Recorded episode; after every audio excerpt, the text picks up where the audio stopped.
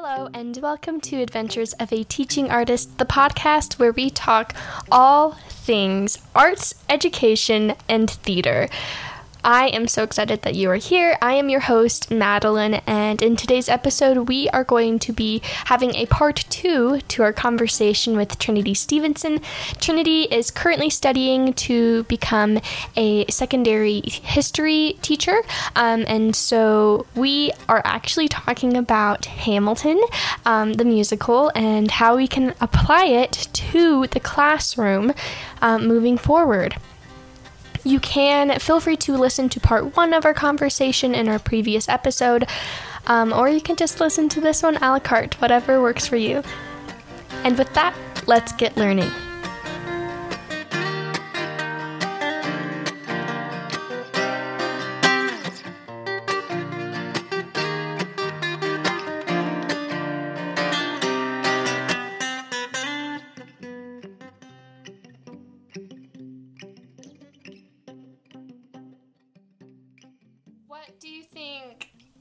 Importance of like being historically correct is in schools? Because I know that right now in this period in time, there's so much conversation um, about like how we've kind of been taught wrong, but not necessarily wrong. It's just from a white or predominantly white perspective. What kind of impact does that have on particularly students of color?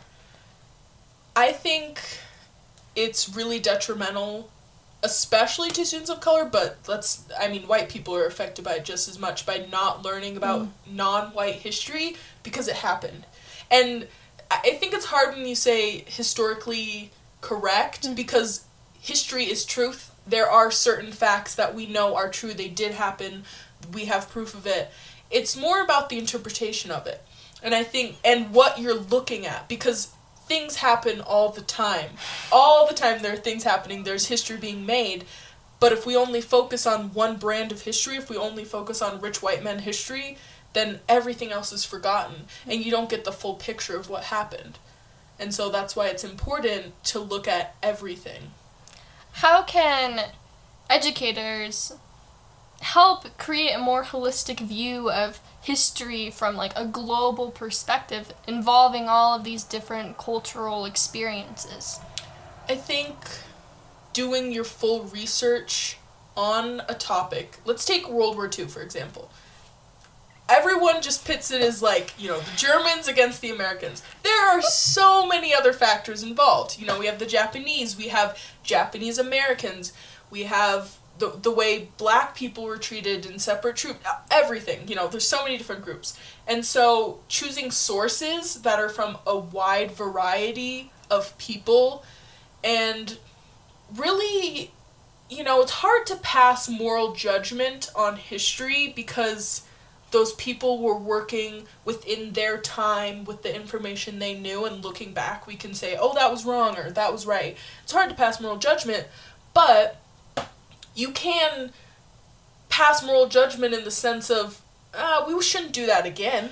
We or we should do that again you know? And so looking at different sources taking into account different points of view and asking your students what do they think? Because their experiences and the way they view history is valid too and that can help you better shape history if that makes sense. That does make sense. What does like for common curriculums such as like AP US history where like you kind of have to be taught a certain way in order to pass a test. What how can you make sure that students are excelling and being able to actually pass this test while also giving them that background? That's a hard one because at the end of the day, it comes down to changing the curriculum. But even then, you know, I think teaching your students that getting a five on this test isn't the mm-hmm. most important thing and learning about what happened is more important than just passing it. And I think we have to talk to like the test creators and tell them like you know, if you're going to talk about World War II, asking them what the Allies should have done is just as valid and as important as asking, was the treatment of Japanese Americans okay? It wasn't. Spoiler alert, it wasn't. um, but, you know, we just have to reframe what we want our students to learn. Because at the end of the day, if we keep pushing a, you know, rich white man's perspective and agenda, then they're never gonna see the true importance of learning about other types of history.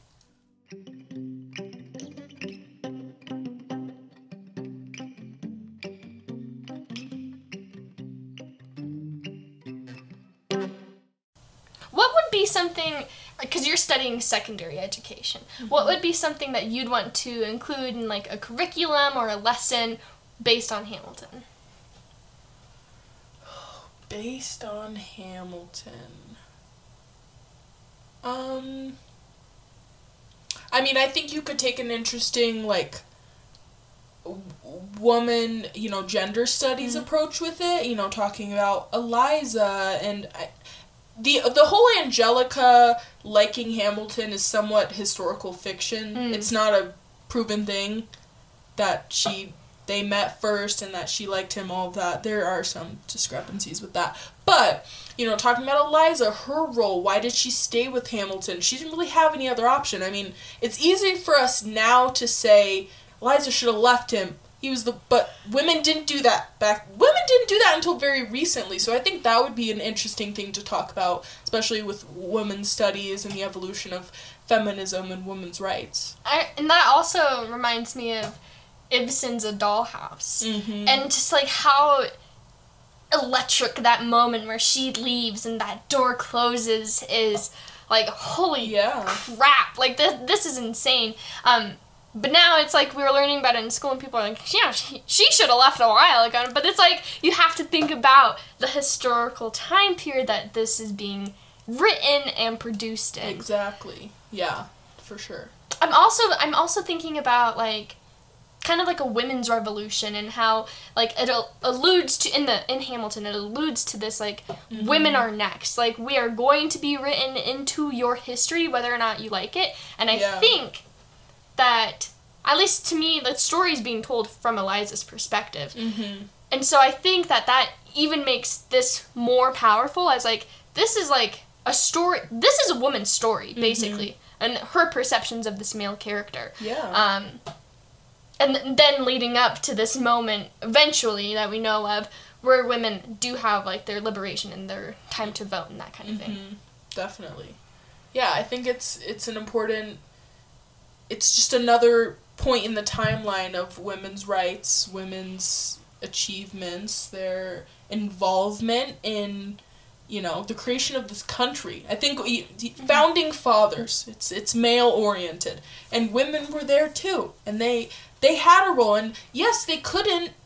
They were barred from participating to the extent that they wanted to, but they still had a role, and they were still important.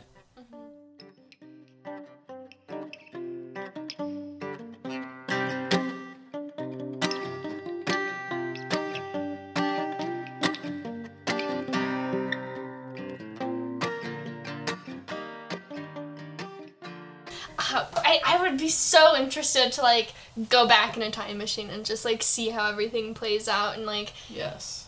just to like s- also see the stories untold Mm-hmm. um, because the, there have to be so many that we don't know of Mm-hmm. um, and just like following like individual histories would be so interesting Yeah. and how like black people play into it too because it, i feel like from a white perspective it's hardly told or at least taught at least in my educational experience um, and i'm wondering like how, how do how do we tell those stories how do we find them You know, I think it it's a hard balance because I mean, I've taken African American studies, I, I've taken human I've taken a lot of classes that orient and allowed me to learn more about black history and the struggle of black people in America. And while that is that is very empowering for me, but at the same time it's traumatizing. You know, mm-hmm. reading 12 Years a Slave was so hard for me because it's like you just imagine like my dad could have been one of those people. Had he been born at a different time he would have he could have been solomon northup. And that's it's hard but i think it would have been easier if i had learned about that type of history earlier if that makes sense. You know, and I think we we don't give kids enough credit. We think that they can't handle it, and they can. And it's important that they learn it or else they get to high school and they're like, "Well, why did no one tell me this? Why did no one tell me that, you know, Japanese Americans were put into concentration camps here in America? Why did no one say that?" Why did no one tell me that we literally stole the land and slaughtered the natives? Why did no one tell me what slavery was really like? You know? And then even those moments, like for example, Columbus coming across the sea, it's like, Mhm. ah, that's when we were founded. It's a moment of celebration, and then you get to like you said, high school, and you're like, oh, like Exactly. this is a lot worse than like I I was like taught to think Mhm. of it. Yeah. And I think it, it's it's trying to create patriotism in a place and I feel I, am sure I know not everyone feels this way but I don't think a job of an educator is to instill patriotism in students. To me, learning about the real history, learning about how people struggled and still overcame, especially from marginalized and oppressed groups, that creates way more patriotism than just learning about white history by pretending it didn't happen. Because to me, it's more inspiring to hear that black people were enslaved, they were beaten, they were barred from voting, they were lynched, they were everything, and they still overcame. That's that's patriotic to me. That's inspiring. And so if you don't teach that, then then you're breeding people are going to be resentful of America. That's why there are people who are resentful because they didn't learn about the true history.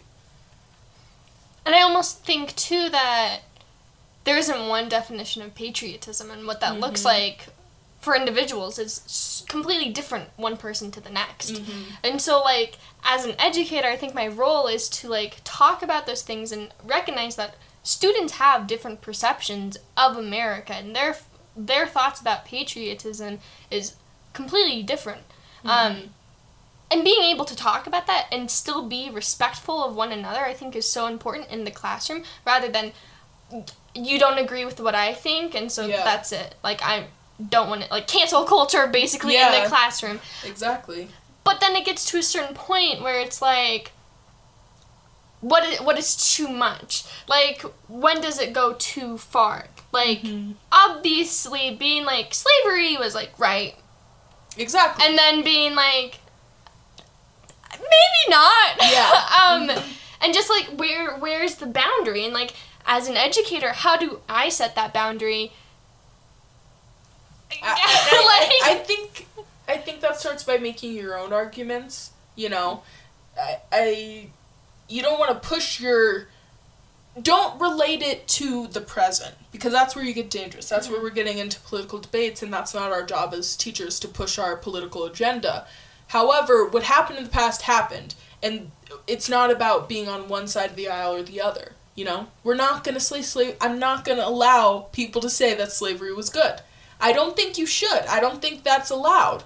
That's that's inhumane. That's not political anymore. That's just inhumane. Making the argument that slavery was essential to the development of the South hmm.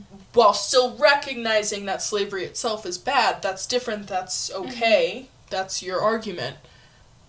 But it's hard. It is a hard and it relates to history too. Yeah, exactly. Like it's not just like someone coming up with something and being like, ah, yep, Mhm. this is what I believe. I have nothing to back it up, but this Yeah. is it. Exactly.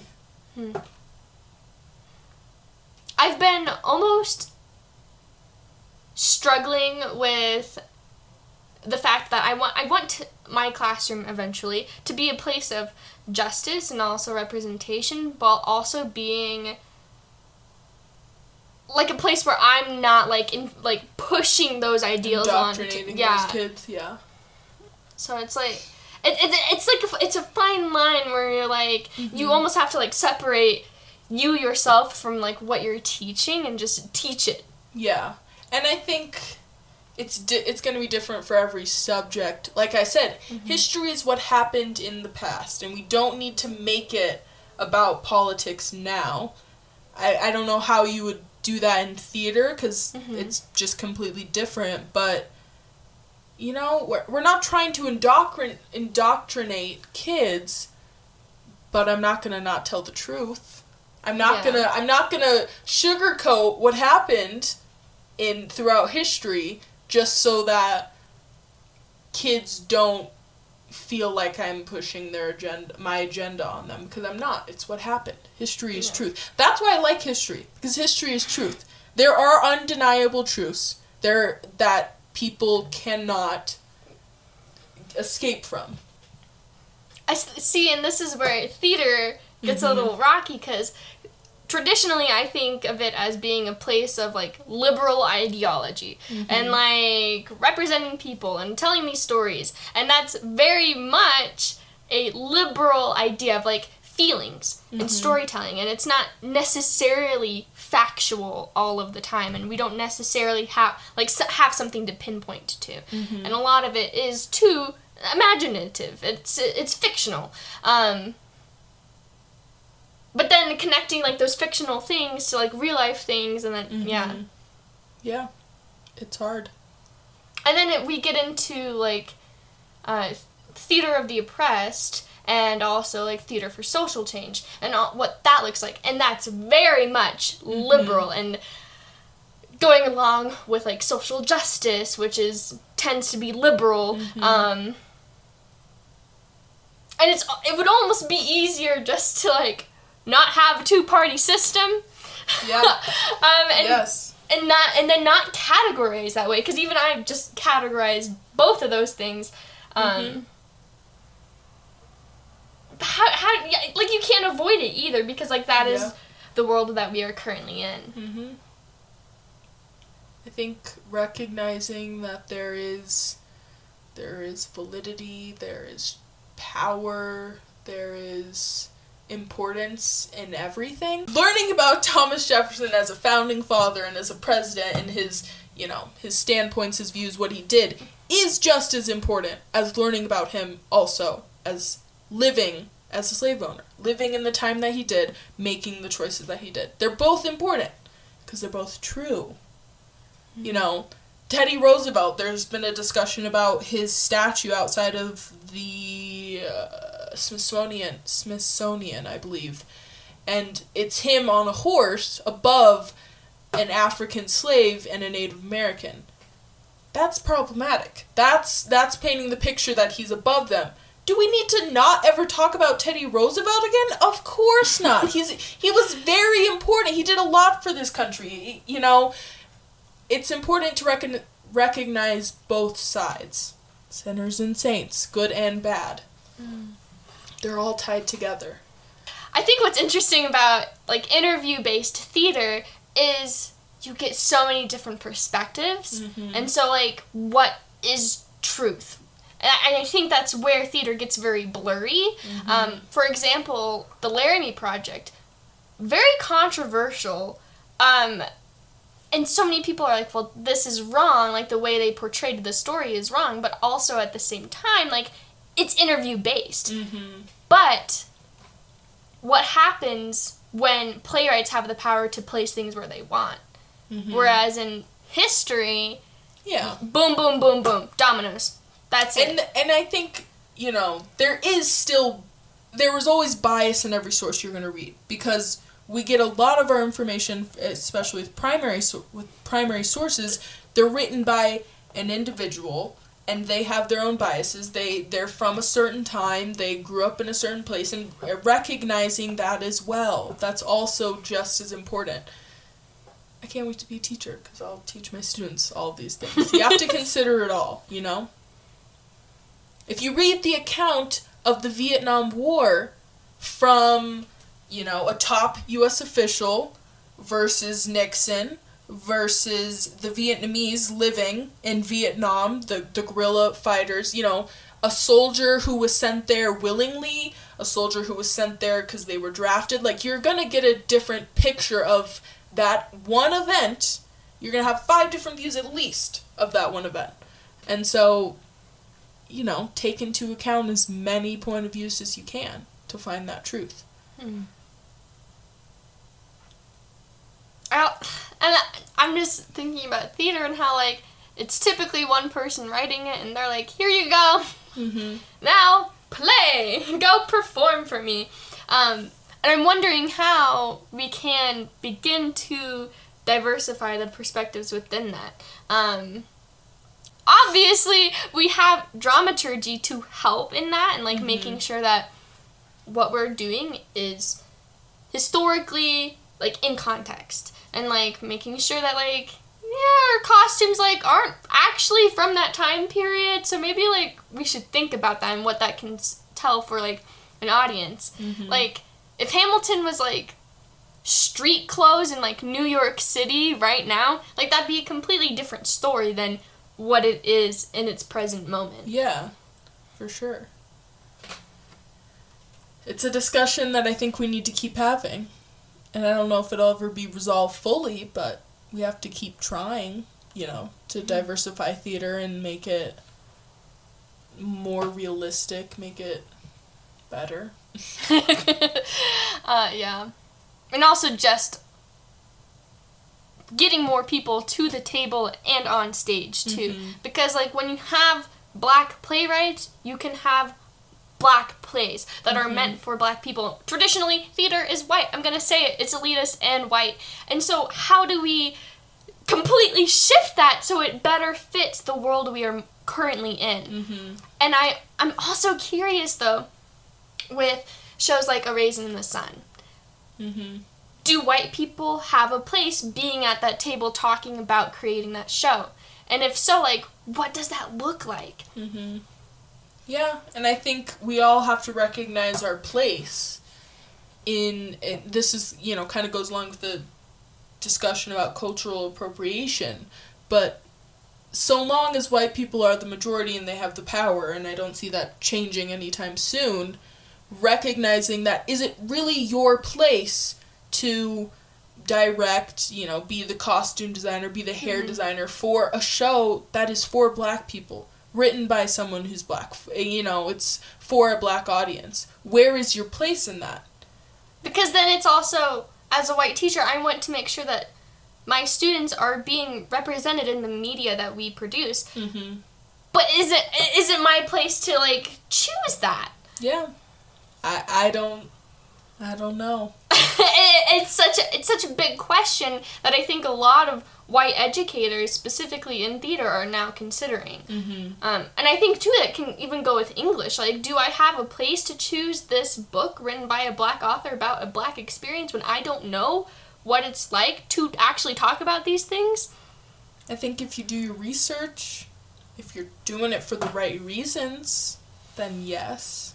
I would say yes, but I don't know. I'm only one person.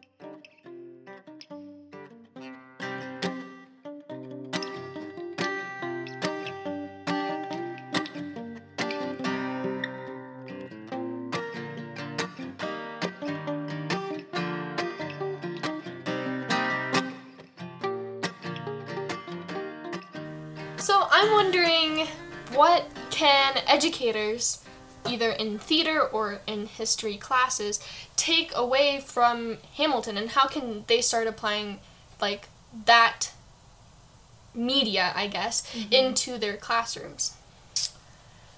Well, particularly with history teachers, I mean, Hamilton is a great resource for kids to, you know, learn about historical events in more of a fun way. Like, I know not every kid is going to learn best by just, like, reading their notes or just by reciting something back to you.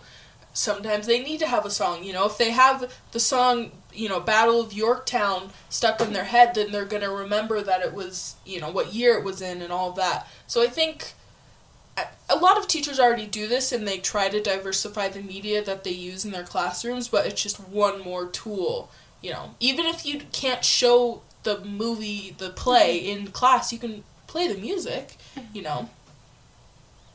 Nice. And I'm wondering, how do you see this show influencing theater moving forward?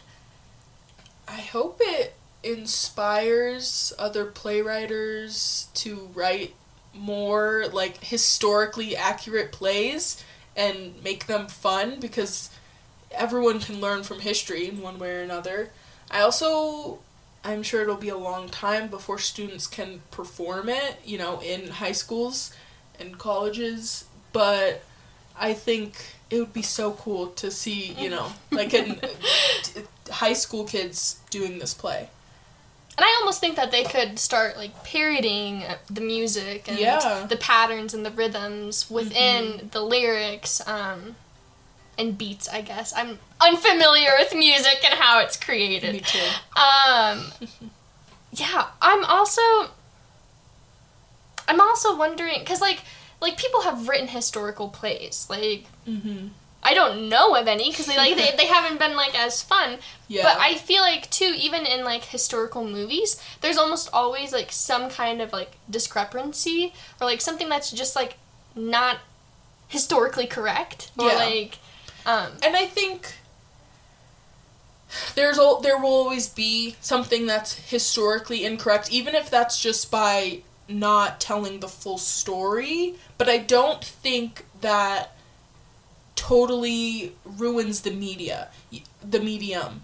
So, like for example, like a lot of people have issues with Gone with the Wind, understandably so. It paints slavery as something that is nostalgic and we should go back to, and it's a propaganda piece for the South, all, you know, so many issues with it.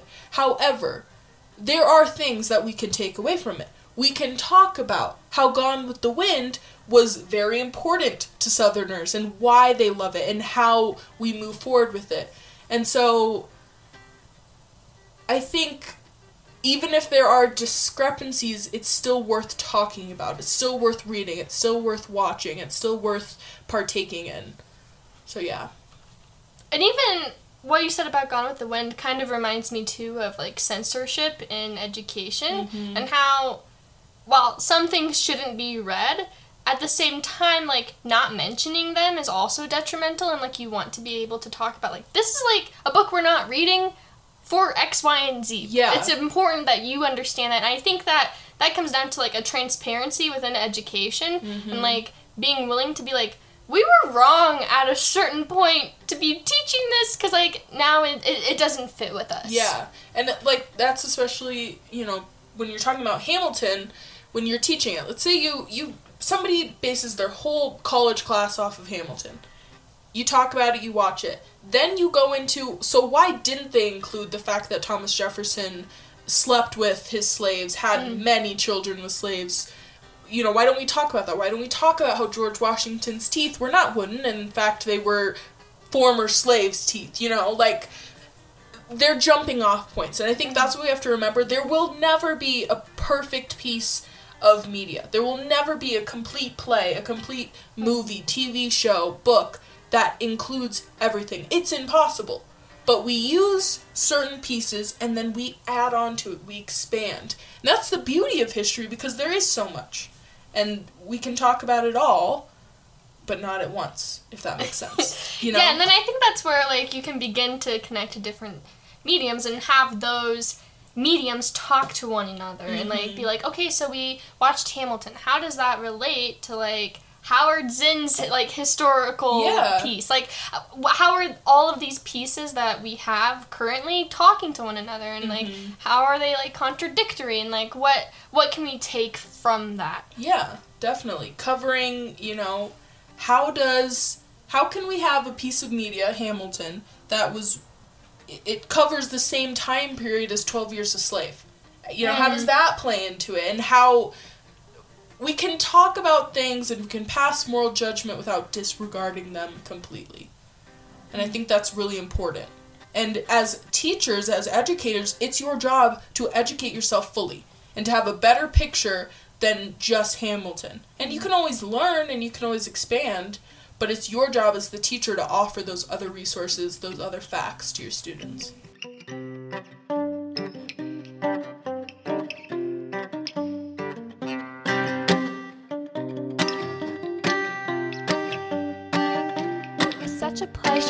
To talk with Trinity about history and education and Hamilton, of course. And I'm so happy that you were able to listen in.